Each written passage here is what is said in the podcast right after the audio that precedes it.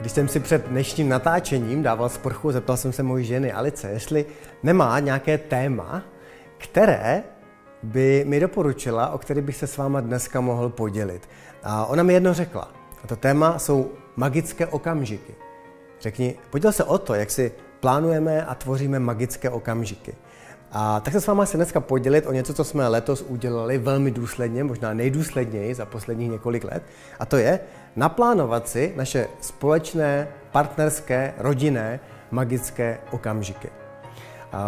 Pokud používáte kalendář nebo pracujete, tak eh, víte, že pokud si něco do kalendáře nedáte, respektive pokud si některé věci člověk někdy nenaplánuje v čase, no tak se mu tam prostě dostanou jiné věci z druhé strany od jiných lidí. A v podstatě na ty vaše věci nezůstane za stolik času, protože se tam objeví lidé, kteří mají své požadavky, své starosti, své potřeby, své žádosti, budou vás chtít o pomoc, budou vám dávat úkoly. A nakonec se otočíte a zjistíte, že jste vlastně poslední několik měsíců pro sebe neudělali téměř nic, ale pro ostatní jste udělali toho spousty, nebo jste pracovali na věcech, na kterých jste vlastně ani pracovat nechtěli.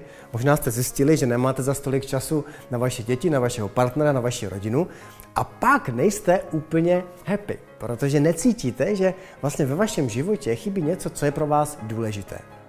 A tak vás dneska zvu, abyste si tohle otočili a abyste si to, co je pro vás důležité, a může to být cokoliv nakonec, může to být váš koníček, něco, co se chcete naučit, něco, o čem sníte, abyste si to dali do kalendáře už teď. Právě teď.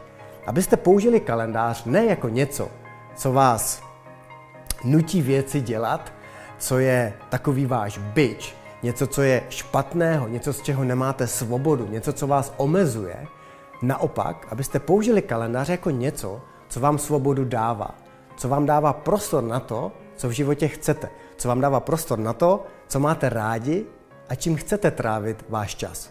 A tak v případě našich magických okamžiků jsme si na celý rok naplánovali naše spole, naš společný čas.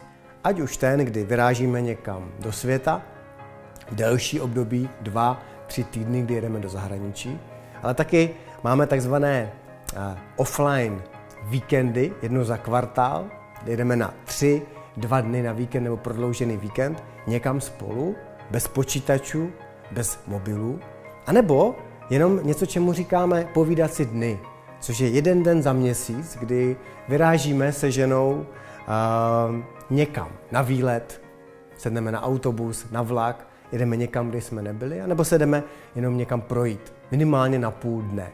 Tyhle věci máme v kalendáři a to znamená, že místo nich tam nedáme schůzky, pracovní věci nebo další záležitosti. Prostě tam jsou. Takže pokud něco takového možná by mohlo pomoct v životě i vám, udělejte to právě teď, protože jestli znáte ten příběh s vázou, do které můžete dát nejdříve ty velké věci, velké kameny, něco, na čem vám skutečně záleží, velké věci ve vašem životě, a pak k těm velkým věcem, nejdůležitějším, velkým kamenům, můžete dát menší kamínky a menší oblásky. A pak přesto do té vázy můžete dát ještě štěrk a můžete dokonce nasypat písek kolem toho štěrku a dokonce pak můžete celou tu váz zalít vodou a přesto tam ještě přidáte.